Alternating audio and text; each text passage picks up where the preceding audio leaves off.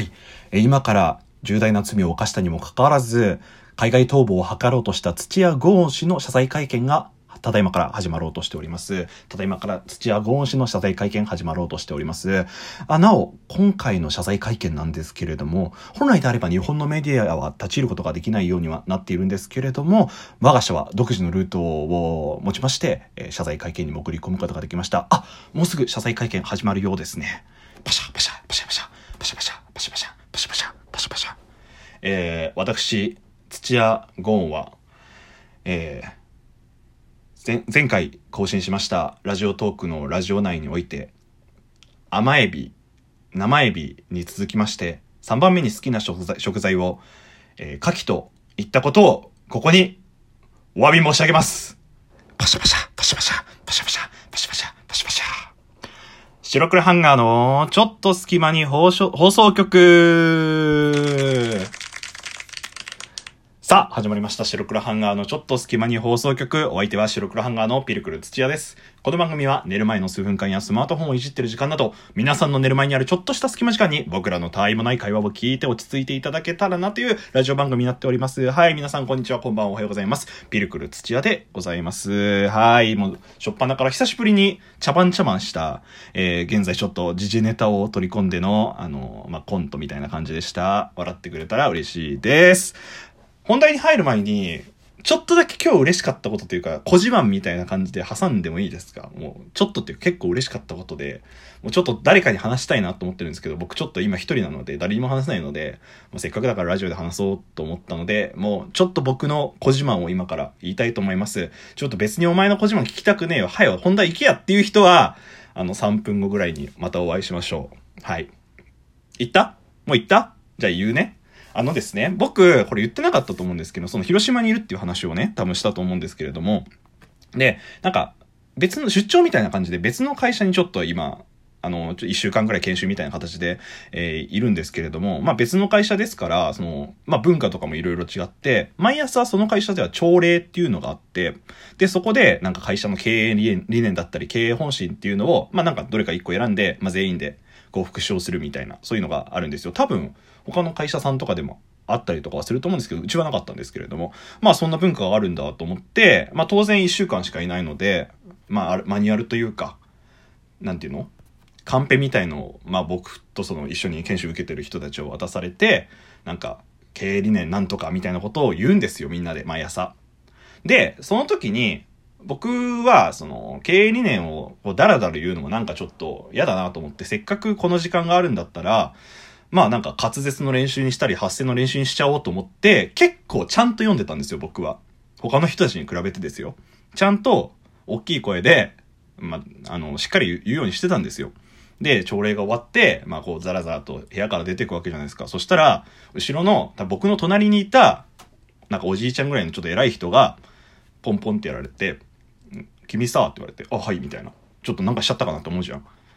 君、すごくいい声だねって、もう言っていただいて、あ、あありがとうございます、みたいな。いや、すごい響いて低くていい声だね、みたいな。な声をベタ褒めしてくれて、あ、ありがとうございますって言って、なんか、なんかやってたの？みたいなこと言われたから、あ、実はちょっと高校の時から、あの、お芝居ずっと続けまして、みたいなこと言って、あ、そうなんだ。なんか、劇団とか入ってんの？みたいな。その話でちょっと盛り上がったんですよ。で、ああ、なんか、朝からそんなことがあると結構テンションも上がるじゃないですか。で、他のその一緒に研修受けた人も、ああ、劇団やってたんですか？とか、そのお芝居やってたんですか？みたいな話でちょっとだけ盛り上がったりとかして、なんかその一日が結構ほっこり始まったというか、楽しく始まる、始めることができたなと思って、なんか嬉しかったですっていう話です。なんか、この、やっぱちゃんとやることって大事だなと思って、まあ、せっかくね、その、経営理念を話す、話すだけだったら誰でもできるけど、そこでなんかしっかりやることによって、その、そういう話題になったりとか、あの、自分のね、あの、訓練にもなると思うし、僕もこういうラジオとかやらせていただいていく中で。なので、なんかすごいプラスに働いたなっていうことをすごく思いましたね。最終的にその、なんか知らない、全く知らない人から声かけられ、全くっていうか、知らない、話したことない人から声かけていただいたりとかしたので、それはやっぱ僕がちょっとこう積み重ねてきたものだと思うし、それが発揮できたから声かけていただけたんだなって思って、なんていうか、ゲイは身を助けるじゃないですけども、ゲイって言えるもんじゃないですけど、ゲイは身を助けるっていう風に、なんかやってたら、どっかしらでこう、プラスに働くことあるんだな、あ、人生無駄なことないなっていうことを感じた一日でしたっていう。久しぶりにちょっと声が褒められたんで僕は普通に嬉しかったです。なんだろう、僕ね、一番言われて嬉しいのが面白いなんですよ。で、次に、いい声だねって言われるのが、まあ結構嬉しいっていう、はい、まあそんな話ですね。もうイケメンとかイケメンじゃないんで全然言われないので、まあそういうの諦めてます。はい。はい、という小島でした。大丈夫ですよ。もう戻ってきていいですよ。本当に3分くらい話しちゃった。はい、戻ってきていいですよ。はい。じゃあ本当行きましょう。茶番で、えー、牡蠣の話しましたけど、今回のトークテーマはこちらえー、牡蠣、まあ、うまかっ、うーん。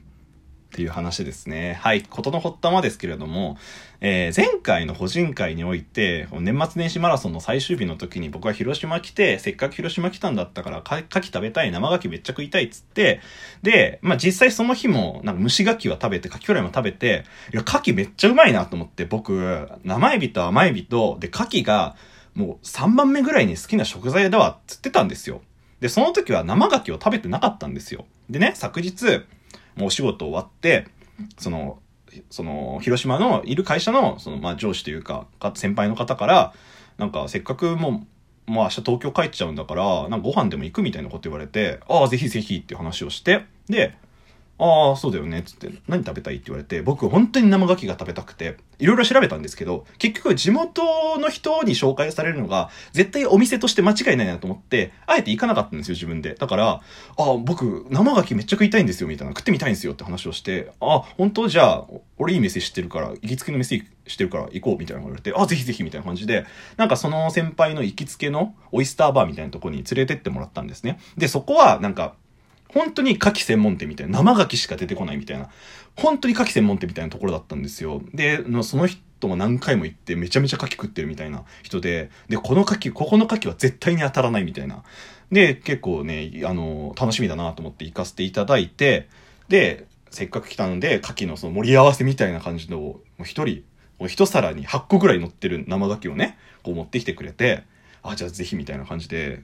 くれたんですよ。で、もうめちゃめちゃテンション上がっちゃって、うわ、本当にあの YouTube で気まぐれクックがやってるサラダと思って、超テンション上がって、で、あ、初めての生牡蠣だと思って、で、その先輩の人も、いや、食べな食べなみたいな、せっかく来たんだからみたいなこと言われて、あ、じゃあいただきますと思って、食べたんですよ。で、一口食べたら、ん？ってなったんですよ。あー、まあ、やっぱちょっと不思議な味だなと思ったんですよ。で、その後、まあ、2個と3個と食うんですよ。で、徐々に食うにつれて、お、ん？おおってなって、ああ、これは、意外とだな、みたいなことを思ったんですよ。でも、僕、その前にめちゃめちゃテンション高く、いや、俺、牡蠣めっちゃ食いたいんですよ、みたいなこと言われたから、先輩もニヤニヤしながらこっち見てて、そこで、いや、もう、うまいっすけど、とは言えんじゃないですか。だから、食べて、めちゃくちゃうまいですね、みたいな。いや、ほんと、こんな牡蠣食べたことないです、みたいな。こと言って、もうそしたら先輩もテンション上がって、あ、そうでしょ、そうでしょ、みたいな、おかわりいるみたいな、あー、ぜ、ぜひみたいな感じになって、もうその8個入りをもう一皿おかわりして、あの、牡蠣を食べてたんですけれども、な、なんて言うんでしょうね。結構、ちゃんとした牡蠣屋だったんだったので、なんか何もつけないで食べてくださいみたいな。本当に、その素材の味を味わってくださいって言って、僕牡蠣ってポン酢とかレモンとか、まあ、あと、なんだ、タバスコとか、そういうイメージがあったんですけれども、それ、もう何もつけないで、ぜひ食べてください、みたいな感じ。だから、もう、本当に牡蠣の、あれを食べるしかなくて、もう、めしむしゃむしゃ食べたんですよ。で、そこで気づいたのが、ああ、俺って、牡蠣そんなに好きじゃねえんだなって思って、あんなになんか、遺産で牡蠣食うぞって思ってたのが、ちょっと心が折れた瞬間でしたね。なんかその牡蠣、そこのお店の牡蠣って無人島で本当に綺麗な牡蠣らしいんですよ、養殖してて。だからなんか当たらないし、新鮮にそのまま食べられる。変な味がついてないっていうことだったらしいんですよ。だからまあなんていうか、言わせてもらえば最上級の生牡蠣を僕は食べさせていただいたんですけれども、それで、おーってなったっていうことは、僕はそもそも牡蠣がそんなに好きではないんだなっていうことに気づいてしまって、これがね、例えば、まあ、変な話、ちょっとチェーン店みたいなよくわからん牡蠣とかで、お腹壊して牡蠣微妙ですみたいなこと言うんだったらまだ救いようがあるけど、まあ、なんていうか究極的な牡蠣を食べてしまって、その反応っていうことは、あ、俺生牡蠣食えねえんだなって思って、なんか、その前に勇んでた僕はどこ行ったんでしょうねっていう、そんな話でした。ちなみに、それ以来ちょっと牡蠣のことめっちゃ調べまして、なんか、牡蠣ってよく当たるから嫌だっていう人いるじゃないですか。で、この当たる理由って、まあ、ノロウイルスか、腸炎ビブリオっていう、まあ、あの、ウイルスなんですって。で、なんで牡蠣ってそんな当たりやすいかっていうと、牡蠣って、あの、食事がプランクトンじゃないですか。で、プランクトンを食べて、その時に、まあ、もちろん海のね、海水を一緒に食べるんですって。で、そ、牡蠣のその性質上、そういう海水とか結構溜め込むタイプなので、そこにウイルスがバンバンバンバンこう入ってって、で、それを食べることによって人にこうウイルスとかが入っちゃうっていうことらしいです。だから、え生牡蠣を食べるポイントとしては、まず、お店とかで食うんだったら、絶対生食用で食うんですって。生食用を選んでくださいと。これ食品衛生上クリアしてるから、あの、ちゃんとしてるよ。ただ、100%ではないらしいです。で、もう一つが、あの、採取地で選ぶらしいです。結構なんか、その、どこで食べるかっていうよりも、あの、海水がどれ、どれだけ綺麗か、汚水が使われてないかとかっていうことが当たらない、そのリスクを下げることらしいです。ちなみに僕が言ったその究極的な美味しい牡蠣っていうのは、あの、無人島で本当に生活排水とか全くない状態だから、もう100%、ほぼ100%当たらないってことを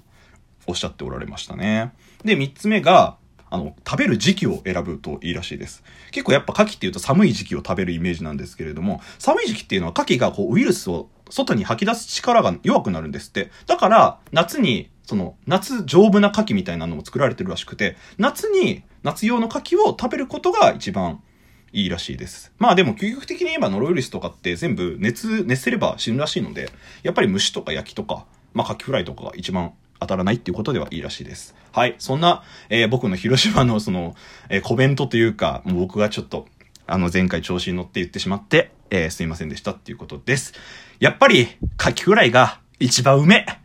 タルタルソースもうめはい。ピルクル土でした。じゃあねー。